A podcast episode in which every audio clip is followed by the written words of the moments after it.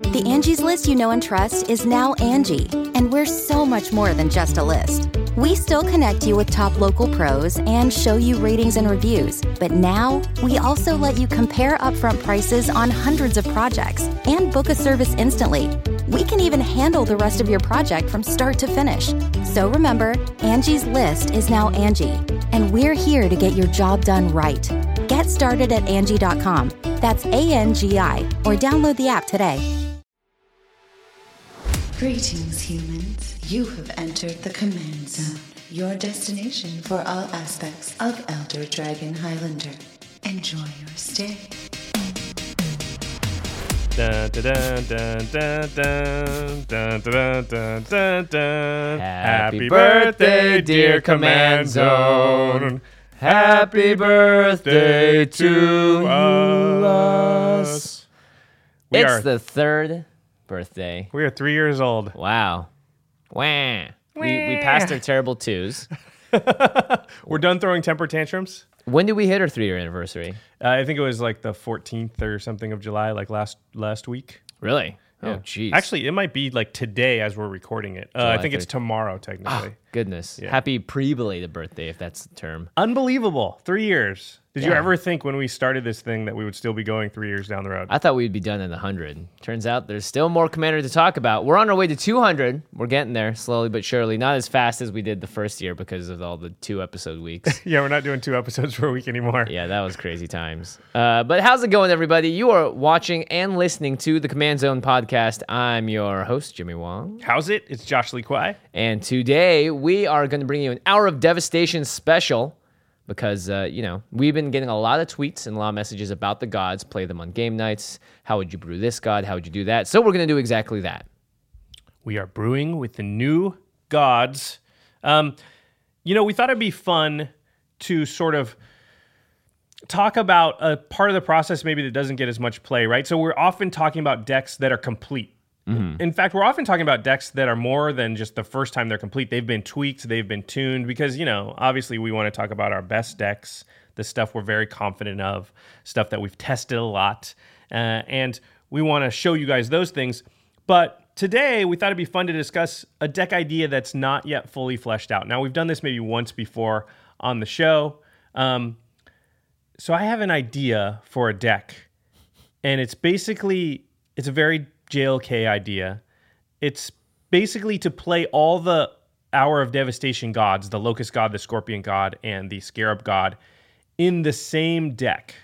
Now, is it five color? Probably, but maybe not. It's Grixis otherwise, right? It has to be Grixis for sure, but you know, my philosophy is well, if I'm already going to be playing my commander as a hidden commander within my deck, you know, in this case, maybe three commanders Yeah. are hidden within the deck, then you know, I have the opportunity to add even more colors beyond just the colors I want, and that a lot of times that's one of the advantages that doing that gives me. Of course, the other obvious option is having the original Nicol Bolas as your commander. That's actually a, a really good point and and possible. We'll talk about that. In fact, this episode is going to be about sort of dis- discussing, you know, honing in on the ideas and the decisions that go into crafting an off the wall deck and also just sort of crafting the deck for the first time. Learn So- how JLK built today on the Command Zone. Hmm. But before we get into it, it's time to talk to you about our sponsor, CardKingdom.com, to support the show. It's really easy. Just go to CardKingdom.com slash Command Zone. That's the affiliate link. And when you buy your singles,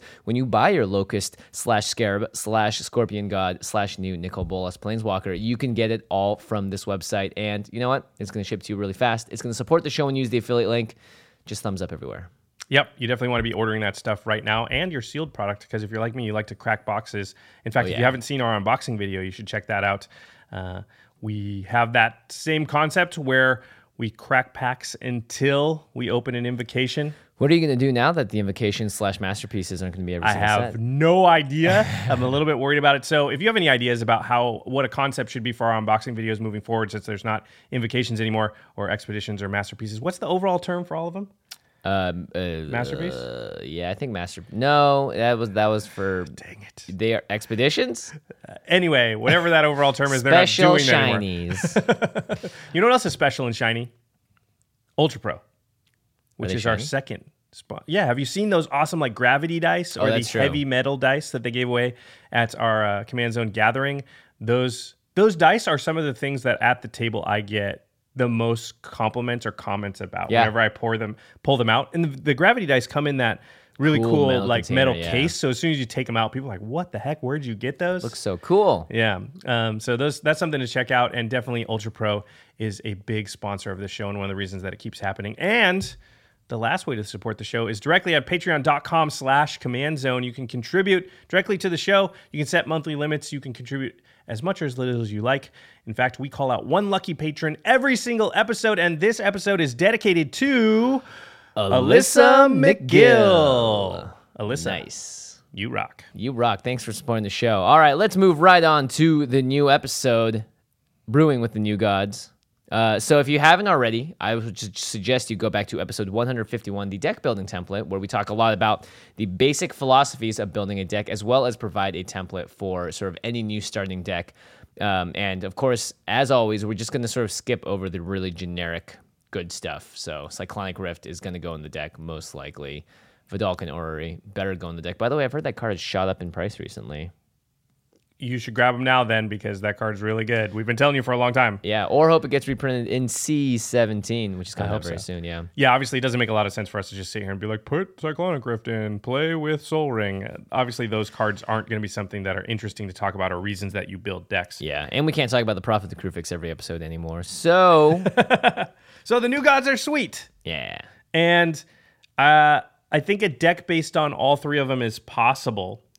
So when you want to do something like this, and I remember what what year was the experience counter uh, commanders? Was that twenty fifteen? So Commander 2015 had all the experience counter commanders, and I I remember at that time a lot of people were sort of tweeting, emailing, commenting at us about building a five color deck that had all the experience counter um, commanders in it, and it ended up being not a great idea in my estimation.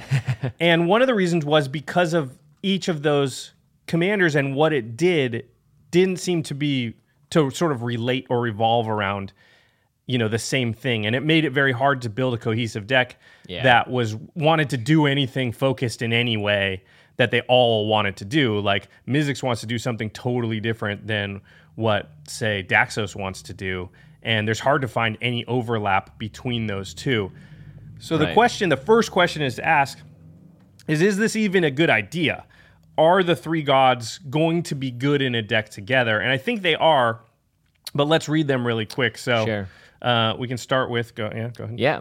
Oh, by the way, they are. It is the masterpiece series. Okay, that's what it's called. It was inventions in Kaladesh. oh, inventions. That's right. Invocations in Amonkhet. All right. So the first god we're going to talk about is the one that I'm most excited for. It's the Locust God.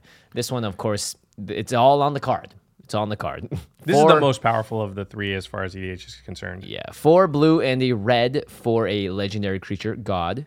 Doesn't say locust, surprisingly. It's a 4 4 with flying. Now, whenever you draw a card, create a 1 1 blue and red insect creature token with flying and haste. And for two a blue and a red, you can loot, draw a card, and then discard a card. And every god is going to have this text specifically from Hour of Devastation. When the Locust God dies, return it to its owner's hand at the beginning of the next end step. So that's their version of Indestructible this time around, where it's not going to stay on the board through a Wrath effect, but if it dies at the end step, next end step, it's going to go back to your hand so you can recast it. Um, so quick recap: Locust God. Every time you draw a card, you make a one-one flyer with haste. Also has the ability to loot for four mana, so that does draw you a card, which makes a one-one flying creature with haste. Uh, very powerful. The next one is the Scarab God. It's three, a blue and a black for a legendary creature god, 5 5. At the beginning of your upkeep, each opponent loses X life and you scry X, where X is the number of zombies you control.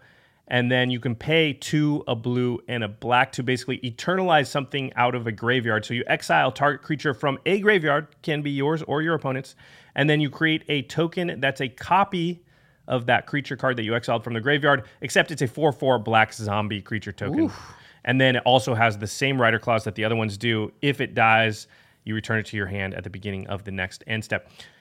Um, so this one is a little bit less straightforward, I'd say, than Locust God in that it cares about zombies in its first text. It drains your opponents and then makes you scry for that amount. And then it also does create zombies by sort of what did you call that? I guess eternalizing from Eternalizing, yeah. graveyards. Yeah, sort of like half resurrecting stuff, or in some cases, I guess it could make things bigger. Or you know, if, it, if you resurrect an Oracle of Mul Daya, it's actually a four four. Not that that matters. um, You get enter the battlefield triggers abilities as well as you get to do some graveyard hate, yeah. which is kind of cool. So it's a very powerful effect, but well, we'll talk about how maybe it overlaps with the Locust God in a second. And then the final one, Is the Rock, the Scorpion God, three, a black and a red for a six five. Really? Oh, I've been seeing pictures of his face plastered on the That's Scorpion awesome. God. Great movie. All right, uh, legendary creature god. It's a six-five for five mana. This is the best one, the limited by far. Whenever a creature with a minus one, minus one counter on it dies, draw a card. So that is just universal. If another opponent has a creature with a counter counter on it and it dies, great. So persist creatures, take a look out.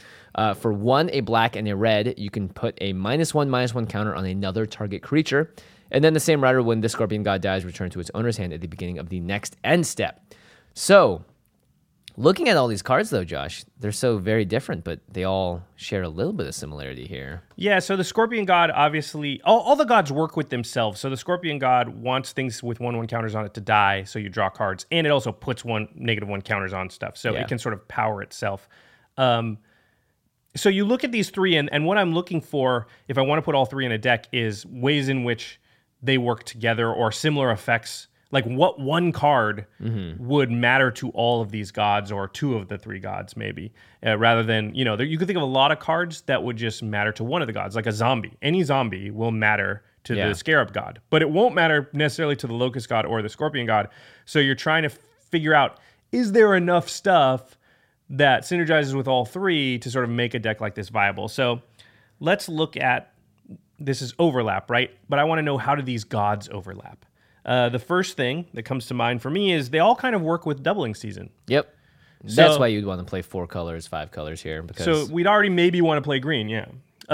Because two of them make tokens. So the eternalized tokens are tokens. The locust god makes one one flying haste tokens, and the scorpion god uses negative one counters, which also works with doubling season. So doubling season's just one card, but I'd say generally in Magic, if you can find one card that overlaps in that way, there's going to be some other cards that have to do, you know, in that same space. There's very few cards in Magic. There are some, obviously, Yeah. that just like they're the only things in the whole game that's ever dealt with these specific things. Usually there's a bunch of cards that fit into that space, but they just deal with the same sort of mechanics or or little pieces of the Yeah. game in different ways.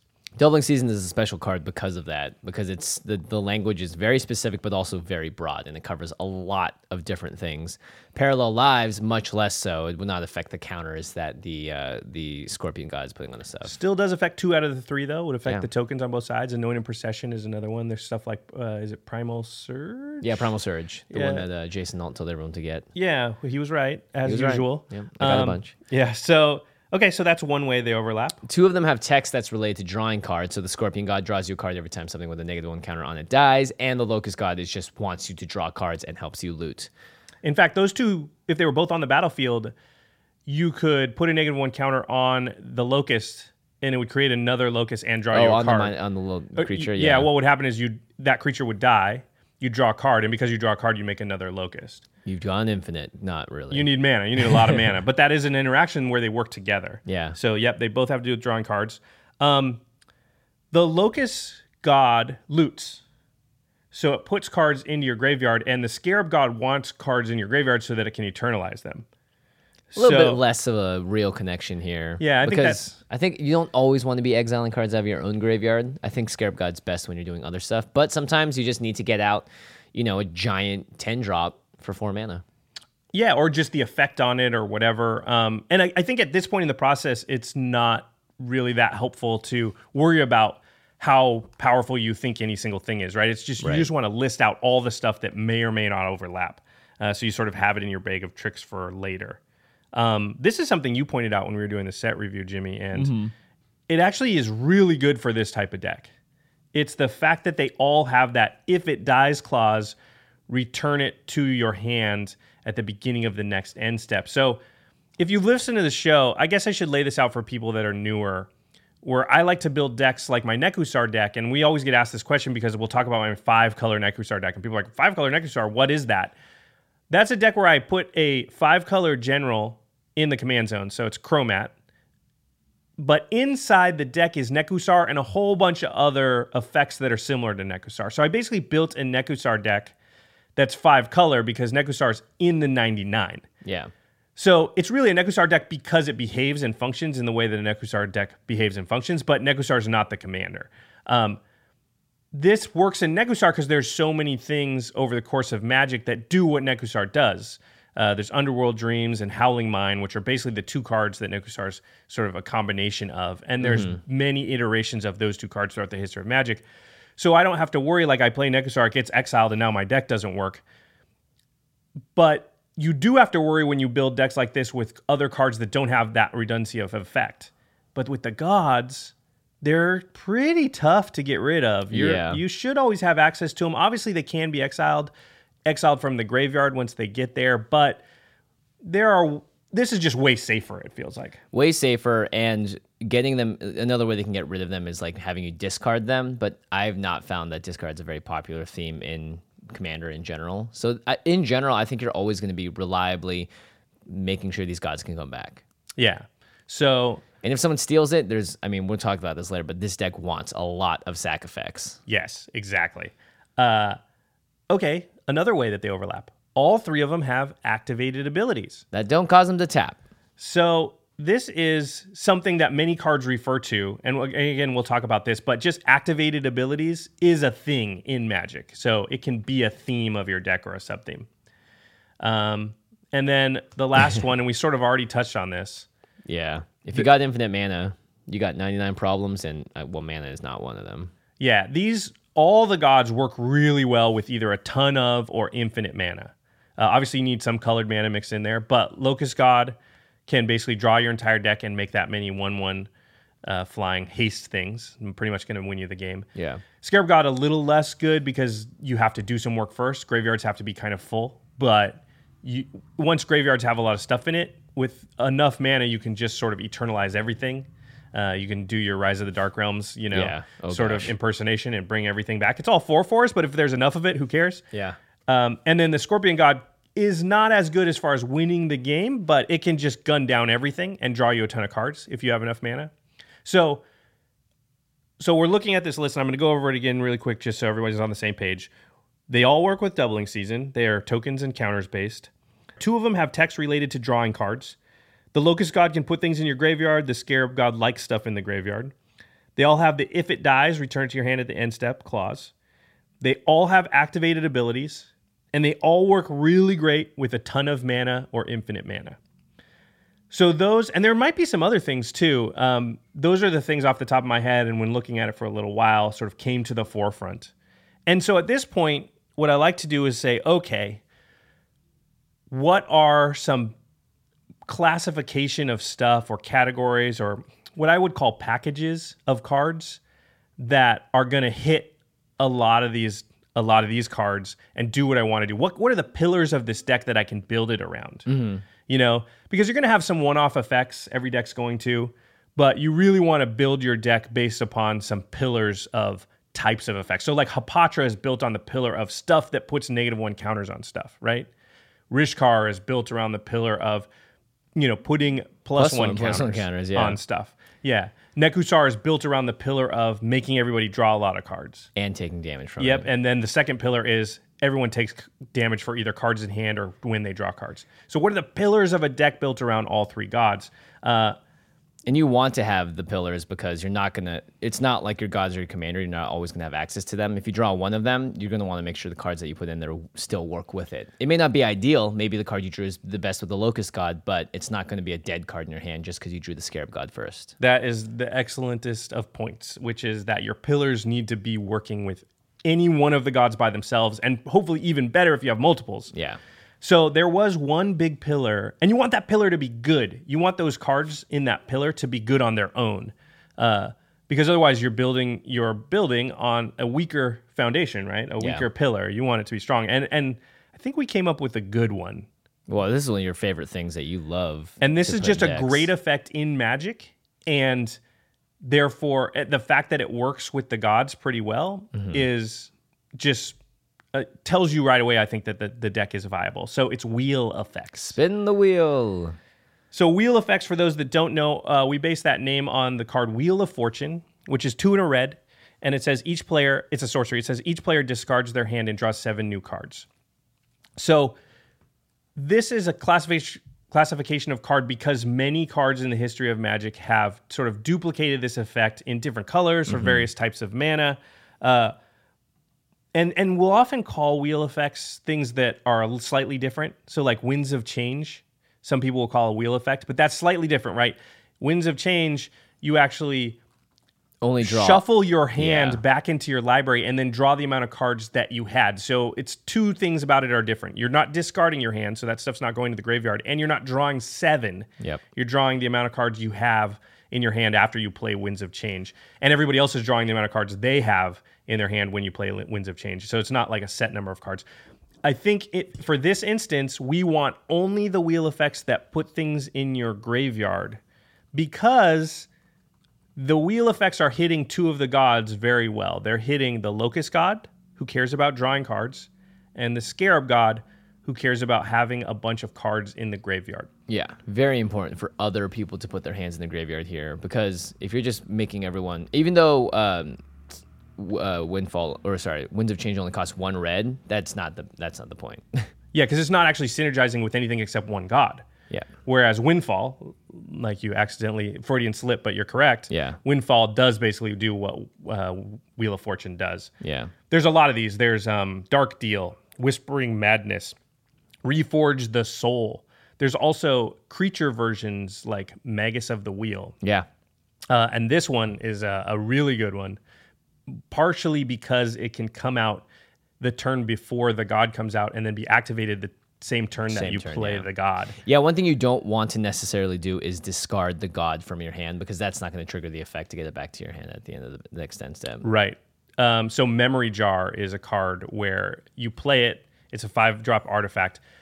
Then you can tap and sacrifice it, and everybody sets their current hand aside and draws seven new cards. And at the end of the turn, they discard those cards that they drew, anything they couldn't play or didn't play, and then they pick up their original hand back. So you're basically causing a bunch of cards to go to the graveyard.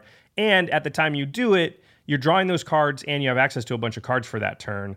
Um, this works really good with the Locust God, just because the turn you play it, you could get seven one one flying haste things for zero extra mana after you play it. Um, Pretty good. yeah. So the wheel effect to me is the pillar of the deck because it's also card draw. Yeah, So we're overlapping with what is one of our always present main pillars of the entire format, right? We always talk about every deck needs card draw and mana ramp. Well, if one of the pillars of your deck also sits on the same place as the pillar of every EDH deck, now all of a sudden your your overlap is just great. Yeah. So my card draw is actually synergizing with normal stuff in my deck. It's like now I just have so much more room to do cool other stuff because I'm instead of two pillars, I've got one big one. Not to mention wheel effects in general are just good. If you're using the most out of them, if other players don't synergize with their graveyard that much, or if they've just drawn a bunch of cards, a wheel effect is a great way to equalize stuff, and also just give you a lot of fuel for your Scarab God. Screws up their plans too. Like if they're building towards one certain effect in their hand, Yeah. it's it's just so good. Uh, Seeing someone tap out for a combo piece and knowing that they're holding the other one, it's like you're just ready to drop a wheel effect. Uh, so the second pillar, and again, we're setting these on this the mana ramp and card draw, right? Because what do we say? They all work. All the gods work with um, Tons of mana. tons of mana or infinite mana. Yeah. Oh, you know what? I want to rewind really quickly here. And Terry, you can just leave in this little mistake. But the other great thing about wheels, to rewind really quick before we go on to the infinite mana, It's mankind's greatest invention. is it that or fire? Oof. It's a tough one. Fire wheels. I mean, you're a red player. You got to say fire, right? That's true. But Wheel of Fortune is a red card, so. One of the other great thing about wheels is remember, we're playing a deck where the commanders are actually inside the deck. Right. So what does a wheel do? It helps you find it, it. It digs through your deck very quickly. And so if you don't have one of the gods in your opening hand, if you do get one of the wheels, you're going to go seven more cards deeper. Yeah. and you have a good chance of finding one of the gods. And if, then if you don't, maybe you found another wheel and you can go seven cards deeper again. And so it just has a good chance of helping you find the cards that you need. Not to mention, if you, you know, this next category we're talking about is tons of mana. If you're able to just drop your entire hand and then have a wheel and draw back up to seven, It's pretty good. So good. So yeah, it, it synergizes with everything we're gonna do. So let's talk about the tons of slash infinite mana generation category. Maybe we should rename Pillar to Monolith. Like the monolith of The this deck. monolith of this deck. I like it. Yeah. Well, so there are tons of way to go infinite mana in EDH. A lot of times it's very much just colorless, but uh, you know, Basalt slash Grim Monolith are both mana rocks that are cheap to cast that give a lot of mana, but they don't untap unless you do a certain clause, like or like a mana vault. But if you have something like Power Artifact, Rings of Brighthearth, Yeah, mana reflection. So there's a whole bunch of ways to go infinite with Basalt and Grim Monolith. Um, and because we don't know what colors we are, we don't know who the general is, we're kind of open at this point to, you know, any of these sort of extreme amounts or infinite amounts of mana combos. And you'll notice we haven't even talked about who the commander of the deck is yet because we're going to decide based on what effects we want in our deck. Yeah. And so and what colors have to be in there. yeah, exactly. Oh, well, I really want these this package of, you know, for my infinite mana generation package in the deck, and that requires these colors. So that's going to steer me towards this general or what whatnot. So yeah, Basalt and Grim Monolith, Power Artifact, Rings of Brighthearth, infinite untapping type of that creates co- infinite colorless mana. Um, another package might be the Palinchron stuff. Yeah, Right. Palinchron. This is just like known for going infinite. Right. It's just a giant illusion that when it enters the battlefield, you untap up to seven lands, and then you can bounce it to your hand for four mana. So it costs seven to cast. It costs four to bounce it. But you're untapping lands when it comes into play, seven lands. So normally that's just going to create seven mana. But if you can ever make it so that your lands are tapping for like double, so there's all kinds of combos, right? Just like Mirari's Wake, Mana Flare, Zendikar Resurgent, they all make your lands tap for twice as much Twice as mana. much, yeah. Now all of a sudden you can play Palinchron, bounce it to your hand, play it, and it's possible to come come out ahead on the transaction. Right. If you untap seven normal lands and you tap them for double, you get 14 mana where it takes 7 plus 4, 11 mana to bounce Palinchron back to your hand and, and cast it. So you're gaining 3 mana each time. And if you do it correctly, you can make it any combination of colors as long as you're making 4 total blue, 2 to cast Palinchron and 2 to bounce him. You can also do it with High Tide. There's some other ways to do it depending on what colors uh, you've got available to you. So that's another like very common infinite mana, tons of mana um, package. Another way to make a ton of mana is untapping things like your Basalt Grim Monolith with Fate Stitcher, Kiora's Follower. Uh, you put in Krosan Restorer, which is one of my favorite uh, untappers. There's also Gilded Lotus. Is Krosan Restorer the one with, um, Threshold. yeah, Threshold? So, So, Threshold. with the wheel effects. yeah, exactly. What like that's a great synergy. So Threshold, it can tap to untap up to three target lands if you have seven more cards in your graveyard, which you should have if you're playing a lot of these wheel effects.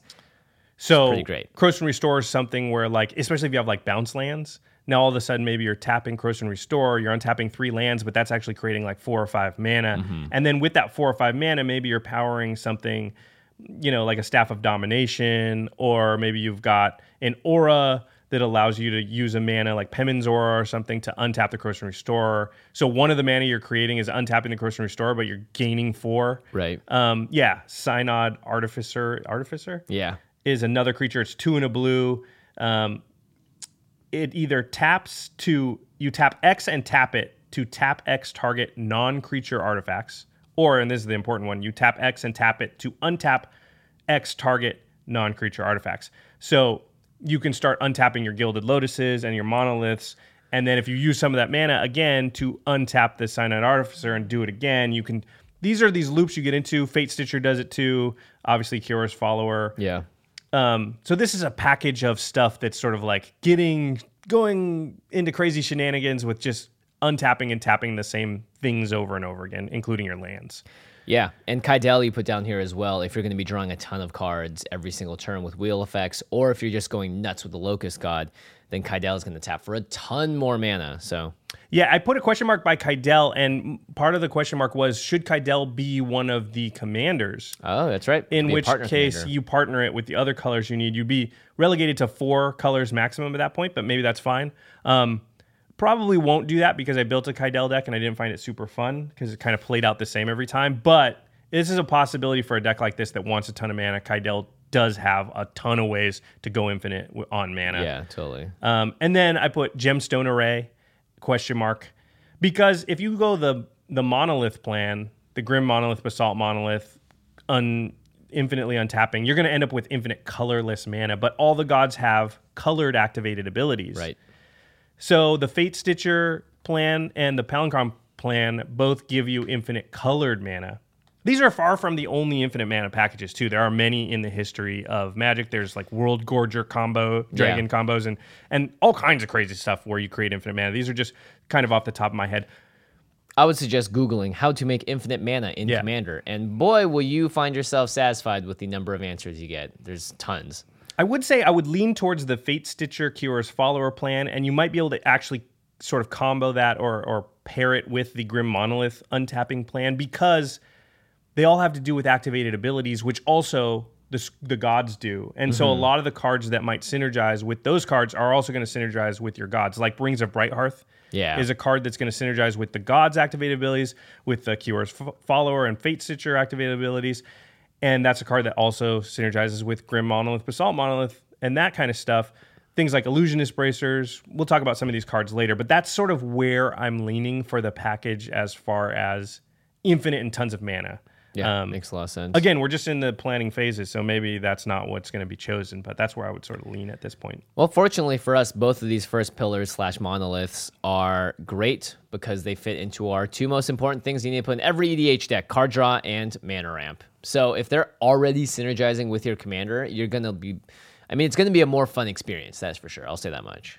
Just because the deck works. It's not just like I'm just card drawing because I need cards. It's I'm card drawing because some of these cards are really important for making, like my Locust God just gets turned on every single time I do card draw. Yeah, I think it's very possible that you could sort of wheel a couple times, get the locust or maybe even the scarab god into your hand. Yeah. With one of these crazy tons of infinite mana type combos out, play the god, and on the same turn activate it infinite times. Yeah. And maybe you just eternalize everything that's been put in the graveyard from the wheel effects. That's not going to instantly win, but you're going to have a crazy insane board at that point. And it's going to be like, listen, you guys got one turn, good luck. Yeah. You know, and if it's Locust God, maybe you could even win on that turn. Scorpion God, you could just shoot everything down and draw a ton of cards and be sitting pretty. So uh, all those play patterns seem pretty strong to me. Yeah. All right. Yep, Oh, go ahead. Sorry. I was going to say the next pillar is, of course, finding your actual commander because if there are three of them are buried in the deck, you're going to want to grab them out as soon as possible. So, of course, you have demonic tutors. You got all- pretty much all the tutors if you want to use them. Worldly tutor is a creature tutor specifically. Uh, unfortunately, we can't do like enchantment tutors like you would with the uh, the Theros gods because they were enchantment yeah, because creatures. these guys aren't enchantments. Yeah. But still, there's plenty of creatures that can do it. Like Captain Sisay, you wrote down here, is a great person to go find yourself a legendary creature. There's also Thalia's Lancers. Yeah, that's a good one. white. Enter the battlefield, uh, find Yeah. a legendary. Captain Sisay stands out to me because if we're already leaning towards this activated abilities thing, Yeah. Captain Sisay is an activated ability. It would also work with Illusionist Bracers and Rings of Brighthearth and some other things we're probably likely to have in the deck, in which case, go get two of my gods. Sounds pretty good. Yeah. Not to mention if you just, you know, have other legendary creatures in there. For instance, if you did play Kydele in the 99, you could also find her out as well. Yeah. So Fate Stitchers and Kiora's followers also synergize there. So Captain Sisay seems, seems like a shoe in. Um, get in there. So- seems like we really want to play five colors with Captain Sisay. yeah, green yeah. and white. it, th- that'll be a consideration. Maybe we don't because we're we don't want white. At the moment, I don't see a lot of white in the cards that we've Yeah. talked about. Maybe like Anointed Procession and Captain Sisay are the only two cards we've mentioned that have white. Is that true? we even have, we didn't even announce Anointed Procession, I don't think. Yeah, we just talked about a little bit with the doubling season thing, but yeah, Yeah. you're right. Um, so so maybe white is on the like just on the outskirts of like maybe we don't need it. Yeah. Um, so you found your commanders. Another thing these decks always need is to keep their commanders around. Now we talked about how these gods naturally like to s- stay around because when they die, they come back to your hand. Yeah. and they're just harder to get rid of. But there are, like you said, people steal stuff, people exile things. People can exile stuff from graveyards. That that one's the scariest, and I'm going to worry about the least. But as far as like it's on the battlefield and now it gets exiled, that's horrible. Yeah. So, or it gets stolen. That's awful. So, I want to protect myself from that stuff. And Path to Exile and Swords of Plowshares are very commonly played in this format, and they're put into decks so they can get rid of gods. yep. So, we need some sacrifice effects because that's going to save us from paths and things like that. And I want, ideally, my sacrifice effects to be free Yeah. So that I don't have to hold mana open. What if they gave you mana? That would be ideal. What could possibly do that? Both of the altars, Ashnod's and Phyrexian. Ashnod's gives you colorless mana, Phyrexian gives you colored mana. So this is another way to go infinite with mana generation uh, because, you know, there's a lot of, we were talking about this with the Locust God. If you have one of these altars out or if you have like a Skull Clamp out, you're just essentially sacking things to make more mana and then using that mana to clamp something out. You know, there's a lot of different things you can do here with these altars. But most importantly, right here, you can protect your commander But I like what you said because they do synergize still. So if I eternalize something and but I you know, and it just sort of gives me extra mana on the following turn because of the altars. That's good too. Yeah. Um, Goblin Bombardment is another one, Ugh. which is a way to sort of get past some effects like propagandas and things that wouldn't allow you to attack or make it tough to sort of win uh, games. Um, And it's only a two mana spell and too. stuff like that. Oh, yeah. It's super powerful, especially with the Locust God. So those are Goblin Bombardment. We should say allows you to sack creatures to deal damage. Uh, Ashnods and Phyrexian allow you to sacrifice creatures to create mana, uh, either colored or colorless, depending on the altar. So those are sort of some ways. And again, we're not going to talk about every sack effect. You know, I might add in fewer or more. Those feel like they're definitely in. Do we need more or less? Who knows um, at this point? But there are many to sort of choose from. The next category is I'm just calling ideas in the ether. So these are just at this point we sort of know we want the things we've talked about. We want wheel effects as our card draw mostly. We want to create a ton of mana to activate our abilities a million times. We want to be able to find our commanders and we want to be able to keep them around so they don't get exiled or what have you. And now we're in the situation where like, okay, that's that's sort of the basic stuff we need. Now there's a bunch of stuff we could have, and we're gonna have to try and decide which of it we want to do, what's sort of better or worse, Yeah. because there's a ton of choices. Um, so these, is it good enough? That's that's the big question. I really like that you wrote, wrote that here. yeah, is the stuff good enough to do? Because there's a lot of stuff you can do, but is it good? I don't know. And does Yeah. it overlap with multiple gods, or does it seem to work together? That's going to be a consideration. Is it in the colors that we're thinking? That's a consideration. So these, all these ideas are swirling around, and we're just going to go over some of them without knowing at this point which ones we're going to choose are actually going to go in the deck. So I think this one has to go in the deck, though. This is a card that I thought about as soon as you mentioned the idea to me. It's Training Grounds. So th- we're talking about stuff that deals with activated abilities. Training Grounds is a one blue enchantment that just says activated abilities of creatures you control cost up to two less to activate. And this can't reduce the amount of mana to something to less than one mana. So at the very least, it goes down to one. But, you know, this was in your Kydele deck. This was in your uh, Vial Smasher Thrasios, yeah, Thrasios so good with Thrasios, yeah. and it really makes a huge difference because the Locust God costing four mana to activate is a lot, but two mana is not that much. Scarab God costing two mana is absurd. And even making uh, the Scorpion God cost two mana is really good. Even though it can't take all of the colorless away, it's not full value out all of it. All the colored away, yeah. Yeah, but it's still great. It's like this affects every single one of the gods, and it makes your game plan that much smoother for just one card and a one mana spell. Yeah. So um, there's another sort of there's an artifact that's similar to Training Grounds called Heartstone. It just reduces the activated abilities by one. Hearthstone? Heartstone. Hearthstone? Heartstone. Hearthstone.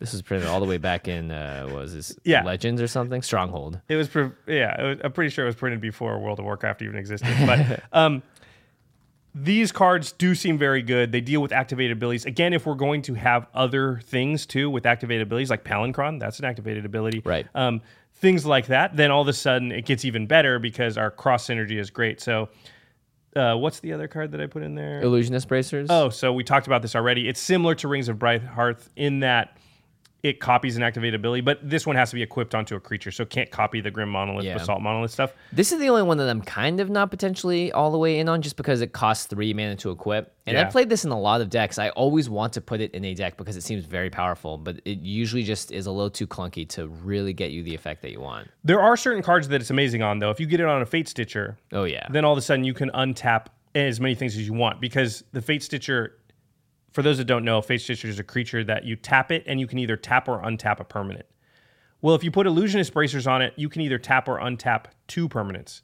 One of those permanents can be the Fate Stitcher itself. Yeah. So now you can untap everything on the board uh, because you tap the Fate Stitcher to untap something, and the Illusionist Bracers copies it, and you untap the Fate Stitcher. Now it's untapped, you do it again, you do it again, you do it again. That's easy infinite mana combos. But it's Um, great. You can just untap.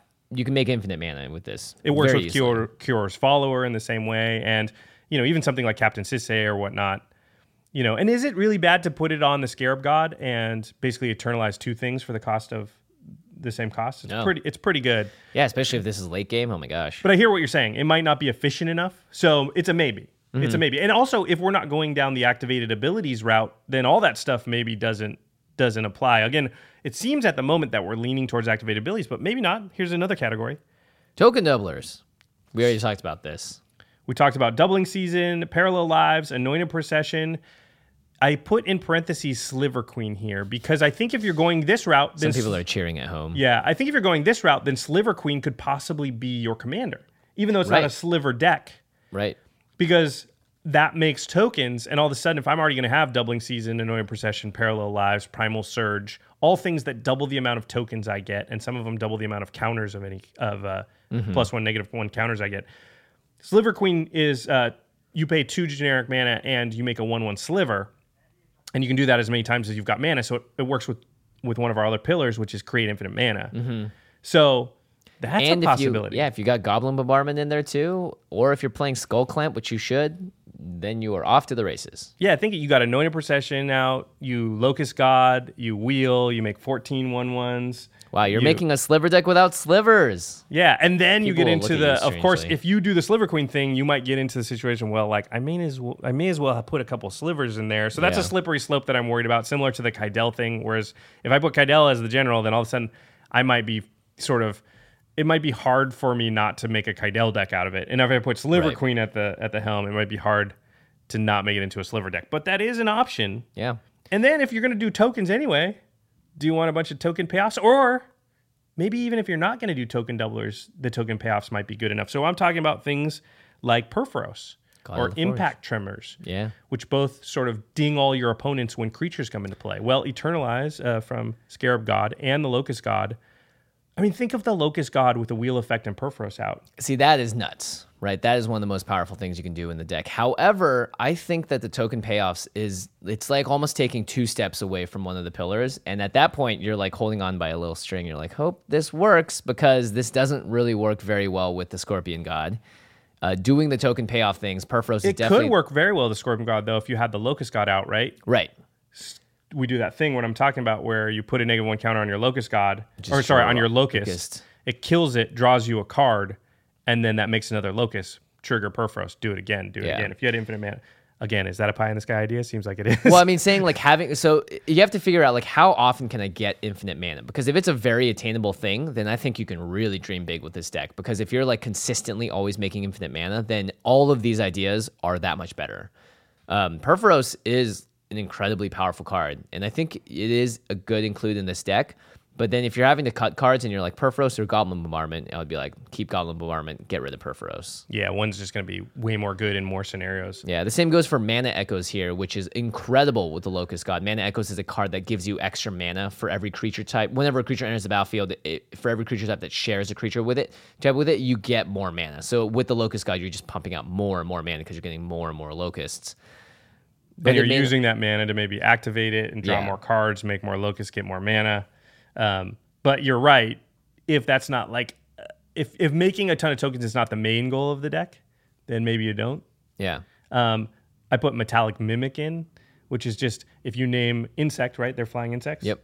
By the way, I want to call out something, which is that there's this really cool nickname for the locust god that somebody was saying, and I don't know who to. Uh, Oh, right. you given- were trying to find out on Twitter. I tried and I couldn't figure out who's who's it's from. Um, but the nickname for the locust god is Niv Cricket, which I just think is so good. So whoever came up with that, kudos. I wish I knew who you were. I found out it's not Brian David Marshall, who I immediately assumed it was because he likes nicknames like that. And it's not uh, Jason Alt, who's the person I originally heard it from. Niv Cricket is so funny. Niv Cricket. Um, anyway, sorry t- to derail you, but if you name insect with metallic mimic, then now all of a sudden you're making two two flying haste, and it's a two drop. Metallic mimic is. Uh, that seems again, but is it worth it? You could also name zombie, obviously for the Right, eternalize. right. Uh, but fo- the difference between five five and four four not as big as one one and two two for a flyer. Yeah. And it's also like, are you in a creature heavy meta? Are you going to kill people by swinging at them in the air with your haste guys? Or are you often propaganded out of the game so you have to sack them instead? In which case, Metallic Mimic is just not that great. Yeah, good point. Um, yeah, then there's just the plain old normal pump my token stuff. So coat of arms. Yeah. Uh, it's pretty good with the zombies or the really good with the locusts. I put Craterhoof Behemoth. hey, we could be playing green. Why not? Well, also you can eternalize it with the Scarab God. That's right. You could eternalize someone else's Craterhoof Behemoth. yeah, that's a really good point too. Do I need something like Crater Hoof, or am I can I have a decent chance of finding it or grabbing it from somebody else? Right. Um, but again, you could loot it away and then eternalize it the next turn on a Mm-hmm. you know way before you would normally be able to cast it. That's a possibility. So okay, we've got so so far we explored activated abilities, token doublers, and token payoffs. And uh, but there's a whole nother way. that I'm all about go. this one. You could go with mill. Yeah, so Mill works obviously very well with the Scarab God, uh, but it also works really well if you're trying to like, you know, essentially just sacrifice things. Altar of Dementia is incredibly good. So Altar of Dementia is just a card where you sacrifice a creature and a target player uh, puts a number of cards equal to that car creature's power from the top of their library into their graveyard. So if you're making infinite mana and they're, you're propaganded out and you don't have like a Goblin Bombardment with Locust God, it's like, well, I can just Altar of Dementia someone out because I can or just make or Scarab God with el- uh, unlimited mana, right? Because Right. you four eternalize something, sacrifice it, Altar of Dementia. That mills more stuff. Now I can eternalize more stuff, mill you more. yeah. Yeah, and you can also eternalize away the problematic shuffle my graveyard into my library stuff. Right. So you can sort of y- listen. It'll take longer. when that triggers on the stack, Yeah. you can snipe it out of there before it gets shuffled in. yeah, they'll still shuffle, but now they don't have the Blightsteel Colossus the next time that you go Yeah. to mill them out. Um, yeah, Altar of the Brood is another one which anytime a permanent, another permanent enters the battlefield under your control, then everybody mills one. Yeah. So It's- that could and be they're gr- so cheap. It's one mana, two mana to play these spells. And with the Locust God, you could pretty easily put seven to fourteen locusts out in one turn, and now all of a Oh sudden, if you've got infinite mana, you're just eternalizing, and every time you eternalize, that makes everybody mill one. Uh, so that's kind of an engine. Pretty crazy. Um, so so that stuff seems pretty good. Then there's just pure mill stuff like Mind Grind. yeah. X blue black. Each opponent reveals cards from the top of their library until they reveal X land cards, then puts all cards revealed this way into their graveyard. So if you mind grind someone for like 20, you're just getting their whole deck. Basically. also, remember our deck already wants to create infinite mana, yeah. so this could just be a win condition even without the gods. Yeah. again, depending on if somebody has a um, a Blightsteel or there's a, there's creatures and effects in the game where if they hit the graveyard, they make you shuffle your graveyard into your library, which sort of saves you from mill. But with the eternalized scarab god thing, you can at least make it so the next time you do it, they can't they can't do that. Basically, you want to talk about Magic Christmas Land? yeah. Here's So Dread summons X black black sorcery. Each player puts the top X cards of their library into their graveyard. For each creature card put into a graveyard this way, you make a tapped 2-2 black zombie creature token. But what if you had Fate Stitcher with illusionist bracers on it? You can untap all of them. Yeah, that'd be sweet. You'd need um you'd need uh, haste, but I think anger is a good um Oh yeah, candidate to go in the deck because you're already Wheel of Fortuning, and Anger's a card that if it's in your graveyard and you have a mountain, all your stuff gets haste. So I Yeah. think Anger's probably an auto include just because of eternalizing stuff, and it's easy to get into your graveyard. Also, you can loot it away with the Locust God. So Yeah, not to mention it's great with Fate Stitcher and any of those untappers. The fact they can activate their ability when they come into play is huge. and Dread Summons again. If you're creating infinite mana, you can mill everybody infinitely. And even if they shuffle their graveyard back into their library to avoid it, you're still going to get a million zombies. So Gonna make a lot of friends this way. Yeah. So okay, mill's another way to go. I don't know. Maybe it sounds fun, but yeah, it do- sack them all to Altar of Dementia. Oh my goodness. it really only synergizes with the Scarab God. It doesn't synergize that much with Locust or Scorpion. So No. I sort of, but if you are gonna, but it is very powerful, right? yeah. And and it actually synergizes with the infinite mana better than the other stuff does, right? So it's I'm not sure. I'm not sure at this moment. Um, if you're gonna do mill, similar to if you're gonna do token doublers, you want token payoffs. Well, if you're gonna do mill, you probably want some dredge or graveyard type shenanigans. Yep. So now we've already got wheel effects putting a bunch of stuff into our graveyard. If we if we add on to that with a bunch of mill stuff, do we want like splendid reclamation? Get Gitrog monster? back. Yeah. Maybe. You know, every time I wheel, do I want to draw an extra card with Gitrog, or then then eventually do I want to just put all those lands that have hit the uh, graveyard onto the battlefield Yeah. with splendid reclamation? I mean, Are you playing Crucible in this deck then too? yeah, that's or a- the new Crucible Ramunap Excavator from Hour of Devastation? Everyone pick him up. life from the loam. Are we going as deep as like Dakmor salvage type stuff? Which you know, it's a land that hits the graveyard, and now I can dredge when I want to and self mill. This not, is not a bad idea. this is where you sort of fall down the rabbit hole and you're not this is where a lot of deck building for me comes in it's like Yeah. too many ideas and it's hard to know which one to hone in on um, I do agree with Treasure Cruise though and Dig Through Time. Right. So the next area is not is sort of just it's not dredge. It's just graveyard recursion type stuff or playing with my graveyard. So treasure cruise is great in any deck that's just going to be self milling a lot. And wanting to draw a lot of cards. Yeah. Well, Sometimes you just wanna draw a lot hard cast it too. Why not? Yeah, why not? Dig through time, same thing. Then what about Past in Flames? I'm going to have a ton of wheel effects in my graveyard. Past in Flames gives them all flashback. Mizzix's Mastery. Maybe. um, then what about like Geth? Geth is another card that does very similar things to the Scarab God. Yeah. Oh, that's a good point. It steals stuff, but in this case, oh man, you could just build a deck around Scarab God Geth, Yeah. where you just steal everything Well, out of yeah. Geth is absolutely in the Scarab God deck, right? Um, but Geth works really good with infinite mana. Yeah. Very good so point. yeah, uh, anger we talked about. Genesis is another one um, that is a creature that's when it's in your graveyard, it kind of allows you to get any other creature out of your graveyard. Yeah, you get the, at the beginning of your upkeep, if it's in your graveyard, you pay two in the green, and you can return a target creature card from your graveyard to your hand. So that allows you in those instances where maybe you had to discard one of the gods or something else important's in there that you want to get out. Uh, Genesis could allow you to do it. Um, here's an interesting one. It's uh, hunting grounds. I've always had this, this on my radar. So this is also a thing that I do in deck building. I don't know if you do this, which is at some point I just kind of try and throw in the cards that I've always wanted to use and just see if well is this the deck where they finally make it? Yeah. And this Hunting is one of those as well. cards. Anytime it says threshold, I'm like, oh god, the threshold is so good on this card. oh, but I usually don't have threshold when I want to play it. This card only has threshold. It literally does nothing. so it's a it's an enchantment for a green and a white. It has threshold, so it only works if you have seven or more cards in your graveyard. Hunting Grounds has whenever an opponent casts a spell, you may put a creature card from your hand onto the battlefield. Whoa, that's actually pretty sweet. I mean, look, you play Hunting Grounds turn two, turn three, you wheel, and then you just start dropping gods from your hand if you drew well. Yep. Seems pretty good. Yeah, not to mention there's a lot of threshold cards that also let you get cards back from your graveyard. So, you know, you could play a threshold deck if you're going to go dredge slash graveyard. That's a little, uh, I think, I mean, we're definitely going into the oh, time to dream big, Yeah, exactly. but, you know, it's maybe, fun. maybe. It, it, it also depends. Like a lot of these plans don't have as many creatures as some of the other plans. Right. So if you went in one direction, then maybe that card's really good because I have a ton of creatures in that build. Right. But in this other direction, maybe I don't have a lot of creatures, and so therefore Hunting Grounds is not as good because I'm just unlikely to have a lot of creatures in my hand. Yep. Uh, and then the last thing was, do I need my own shuffle my graveyard into my library type effects? So do I want Blightsteel, original Ko- Kozilek, original Ulamog? There's a few other Eldrazi and those type of cards that have that clause.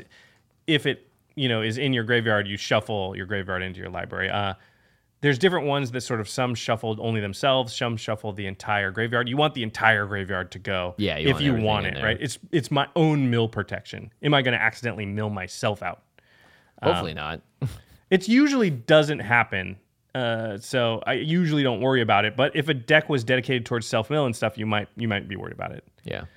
Um, okay, and then this the last category is just like other good stuff. So there's always going to be a few cards that you're like, this card is so good, it's probably going in the deck, but doesn't really fit in a specific category.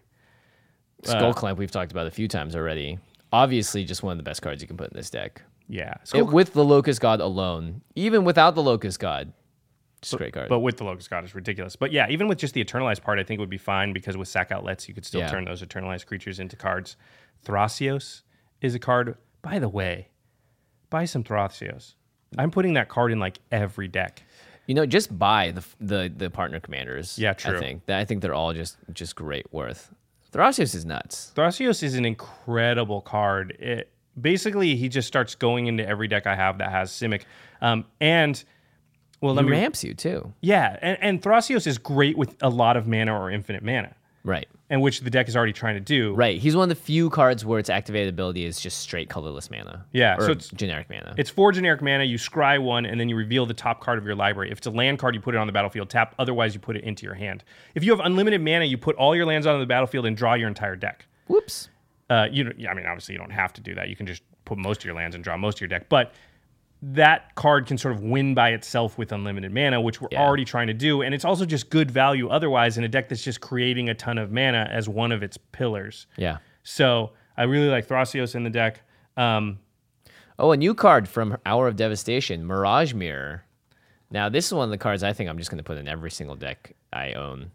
So uh, we got an email recently from um, DJ who runs Jumbo Commander, which to my shame, I was not super familiar with that channel before, but as a result, I checked it out. Very cool channel. I would uh, encourage you to go check out Jumbo Commander on YouTube. And he recently did a video, and this is the reason why I put it on the list. His because I went, we heard about him. I went over to his page. The top, his most recent video was sort of an EDH review of just this card, Mirage Mirror, which I'll read real quick. It's three mana for an artifact. You can pay two, and Mirage Mirror becomes a copy of target artifact, creature, enchantment, or land until end of turn. Or land. Yeah. It's crazy. So I watched his video, and I, I you know, I had thought Mirage Mirror is going to be pretty sweet, but man, DJ came up with a ton of crazy stuff you can do with this card. It, I think you're right. I think this is like a, It's just one of those staple cards. it, it does insane things because it turns into something, and then it, it's not that thing after that turn. So if you turn it into even like just a basalt monolith, Yeah. it'll untap. It so it just gives you one extra mana. That's just a that's just a mana rock for that turn because it costs two to turn it into a basalt, but that taps for three. Mana vault or something. um, not just that though, it can do things where it's like, oh, I want, I want another doubling season right now because I have one out. Two Yeah, mana, I've got point. another doubling season, Yeah, and now yeah, I play something. Uh, even more crazy stuff. I, I don't want to. I don't want to steal DJ's thunder. You should go over to his channel and check Well, it's out. great. It's like it can fix your mana because it can change into a land, or change into an opponent's chromatic lantern, or Also, an like- enchantment creature. The fact that it does artifact, creature, enchantment, or land is absurd. dark depths because Yeah. it won't have the counters because it gets the counters when it comes into play. Yeah. So you just get Marit Lage. Uh, oh man, it's just a really good card. Mirage Yeah. Mirror is just one of those shenanigan cards that just. It's absurd and limited too, Like, and I'm sure it's going to be really good in, in even standard. It's one of those cards that's just going to do things that you didn't even think of. You're going to have it in play, and you're going to look around. And you're going to like, holy crap! Crap, I'm going to copy your thing, and Yeah. then watch what happens. Like, yeah, and it, it breaks the format in a really interesting way in that you can have two of things you never would be able to have, like doubling seasons and things like that. So, Right, right. Uh, that's just a card that you know, I, I It's worth it. yeah, I think it would be. I think it would go really well in general with a lot of the shenanigans that you know you're trying to you're Yeah. trying to have go on. So. The last thing I put in here is you can put a lot more wipes in this deck because your gods are coming back to your hand when they die, but uh, the people's creatures won't. Yep, And, you and get you them in the want their- graveyard. yep. Yeah.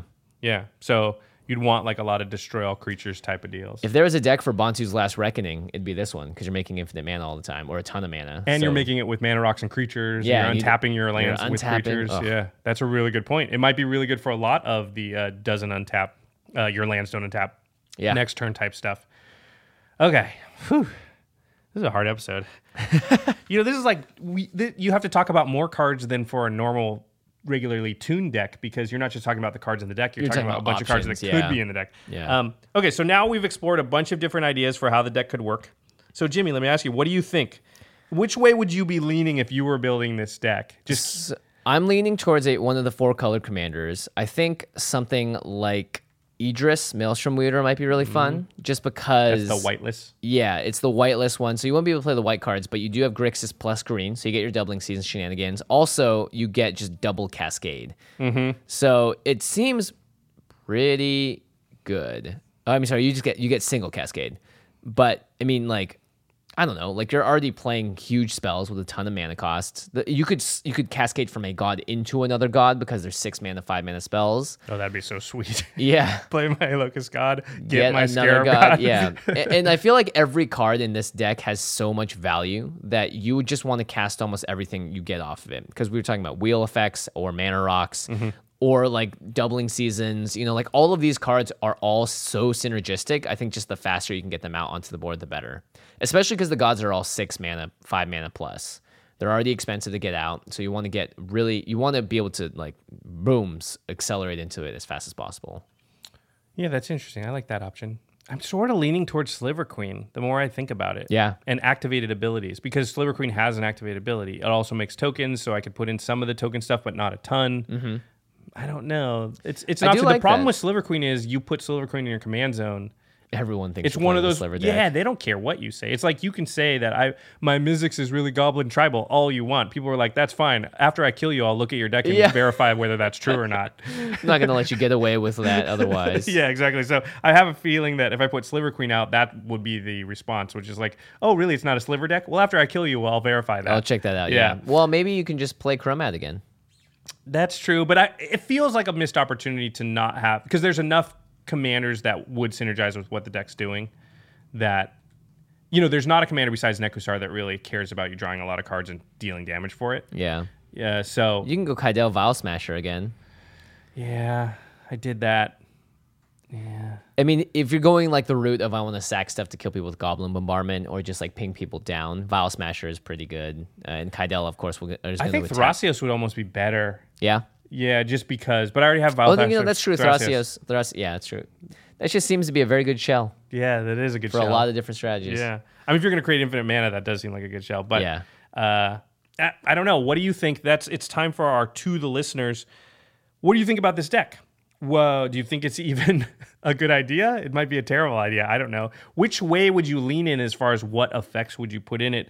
And um, on a side note, like what are your own brewing techniques? How do you go about making your own decks and sort of going about this process? Is it similar? Is it different? I think one of the great things about this show is that you can go through the comment section on any of our episodes that are sort of like this and just see a bunch of different takes and perspectives Which is on great. what we talked about, which I've often gone through the comments and found things where I'm like, oh, I'm going to incorporate that now, or that's a really good way to look at things or think about things. That's and how we found out about Jumbo Commander. There you go. Yeah, and Dev. A lot, lot of awesome channels. That was one of our my favorite comment sections to read through. It was like you missed X, Y, and Z. I'm like, I didn't even know they existed. Oh yeah, the the um the community, spotlight. spotlight. episode. Yeah, again, just great to have you guys commenting and sort of sharing your knowledge and your thoughts about stuff. So I would encourage you to do that. I would also encourage you to go to cardkingdom.com slash oh, yeah. command zone, mm-hmm. which is our affiliate link. And if you use that affiliate link, you will be supporting this show and things like game nights and making sure that it continues to happen and we're able to do it and keep the lights on and whatnot. And you want to be ordering all these gods because even if you don't build the three god version, you probably want to build the one god version. Or the two god version, honestly. I could see a god doing it without the scorpion god because, Yeah. you know. The Scorpion God is almost like you could build this de- deck without it, but it's one card, so you might as well just be like, I'm playing all three, even though the Yeah. Scorpion God. And hey, that's a criticism you could say about this episode. We did not discuss stuff that synergizes with the Scorpion God that much. It's true. I mean, but here's the thing. You just play uh Scorpion God and occasionally it just is the best card in the game. Yeah. Like it's one of those cards that it's like, oh, the fact that you can just minus one, minus one something is really good. Really good, especially if you have infinite mana. You just Yeah. see, see how cool that looks. That's what, yeah. Okay, awesome. You know what else is awesome? Ultra my Pro. go-to segue. You know what else is? Uh, you know what else is? Uh, you know what else is? Yeah, know what else Ultra Pro. Yeah, yeah. You know what else is shiny? Ultra Pro. I was like, huh. Segway man like stopped in his tracks. Was like, hold Segway up. Man is really mailing it in today. He's like kind of like giving you the side eye as he rolls past. Like, what was that? Well, Ultra Pro is our other sponsor. Obviously, they you know th- they came on during. I can't even stress how like cool it's been to work with them. Um, I remember having sort of the.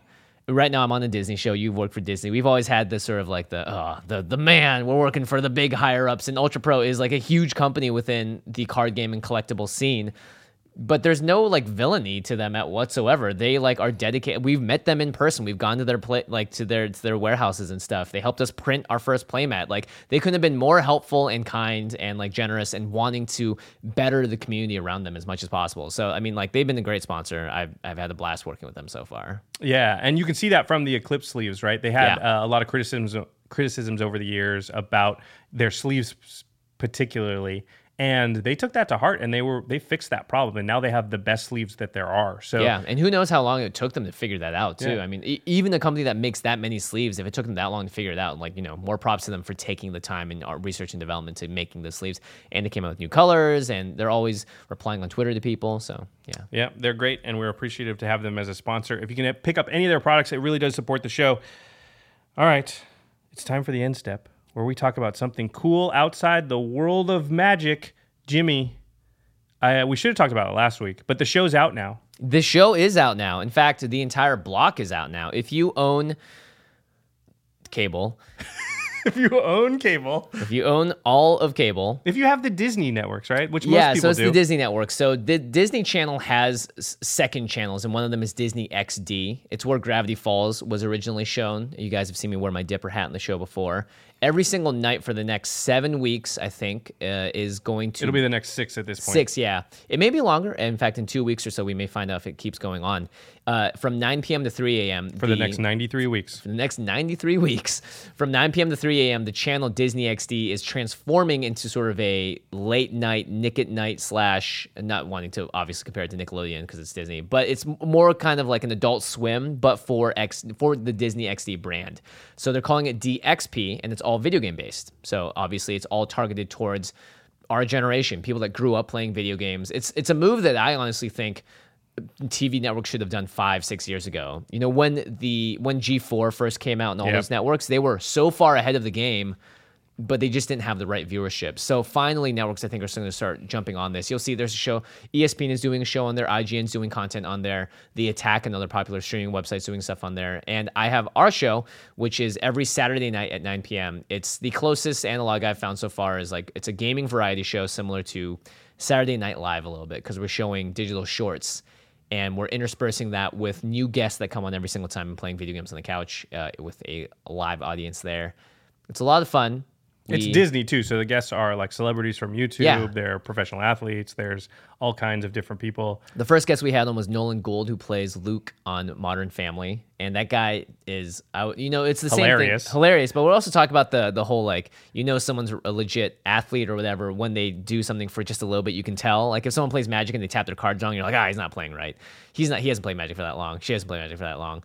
But Nolan starts talking about League of Legends and stuff. I'm like, this kid has like Legit a gamer. billion followers on every social network, and he's nerding out about you know top lane. it's awesome. which is awesome. Yeah, we had Karl-Anthony Towns is going to be in a future episode, the Minnesota Timberwolves' first pick. I think he's going to be the next It's also LeBron. about 27 feet tall. yeah, seven foot one. The next LeBron, wow, I think so.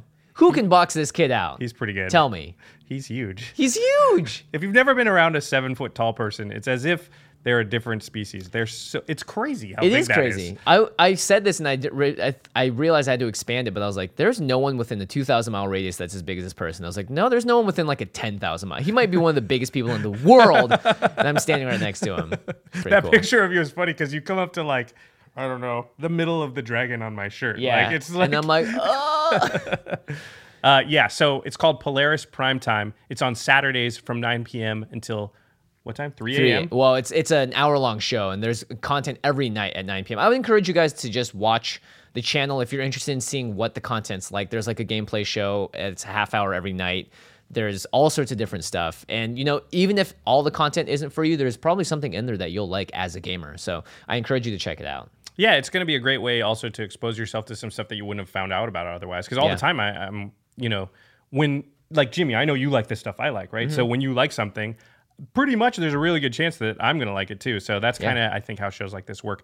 Uh, pretty exciting, man. Oh, if Very you have- proud of you. if- it's pretty oh, awesome. Thank you. If you have YouTube TV in one of the four major cities, I think it's New York, LA, Chicago, and one other one, you can also see it on there. Wow, you're not going to be able to avoid it. Uh, I hope not. You better not avoid it. We need the ratings. Please All watch. right. Yeah, please check it out. Support Jimmy. Uh, we're super proud of you, dude. That's awesome. All right. I don't. I'm. You know what else is awesome? The ma- Awesome. You should just stop saying the word awesome. you know what else is awesome? The Masters of Modern podcast, our sister podcast. I'm not.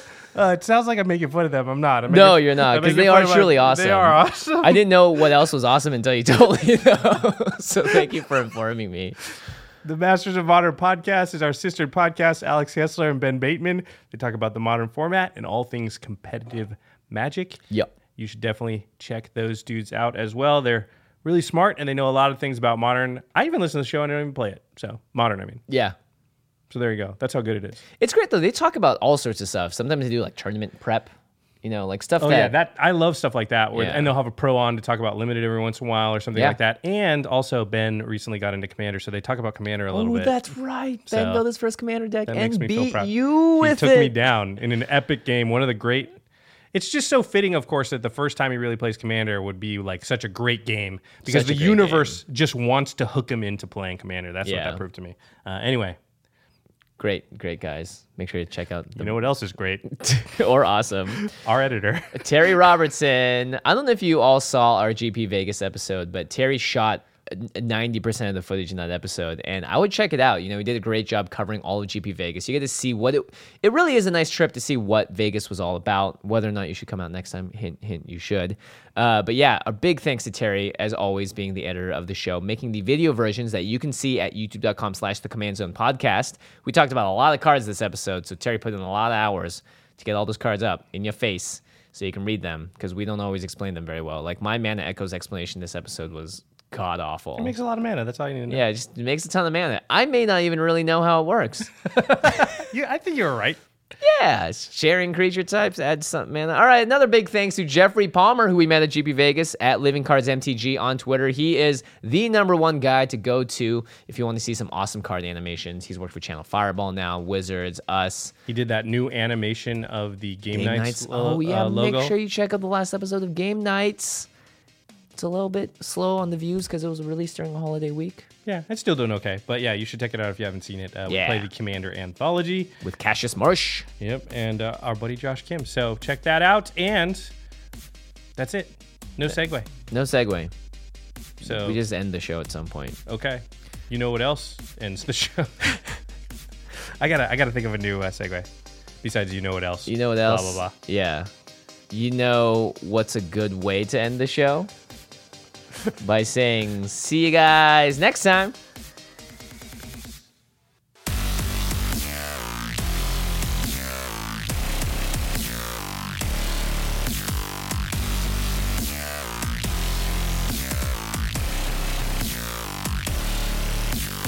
Thank you for your attention.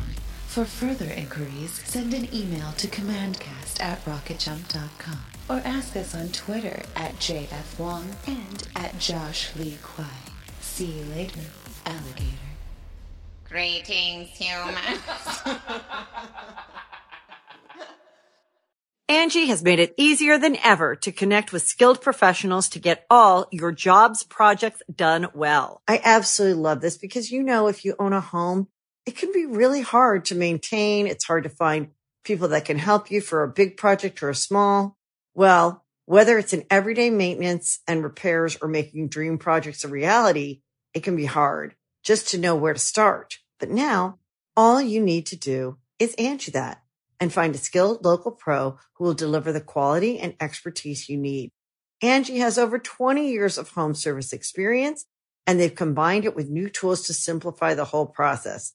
Bring them your project online or with the Angie app, answer a few questions and Angie can handle the rest from start to finish or help you compare quotes from multiple pros and connect instantly, which means you can take care of just about any home project in just a few taps. Because when it comes to getting the most out of your home, you can do this when you Angie that. Download the free Angie mobile app today or visit Angie.com. That's A-N-G-I dot com. You can host the best backyard barbecue. When you find a professional on Angie to make your backyard the best around. Connect with skilled professionals to get all your home projects done well. Inside to outside, repairs to renovations. Get started on the Angie app or visit Angie.com today. You can do this when you Angie that.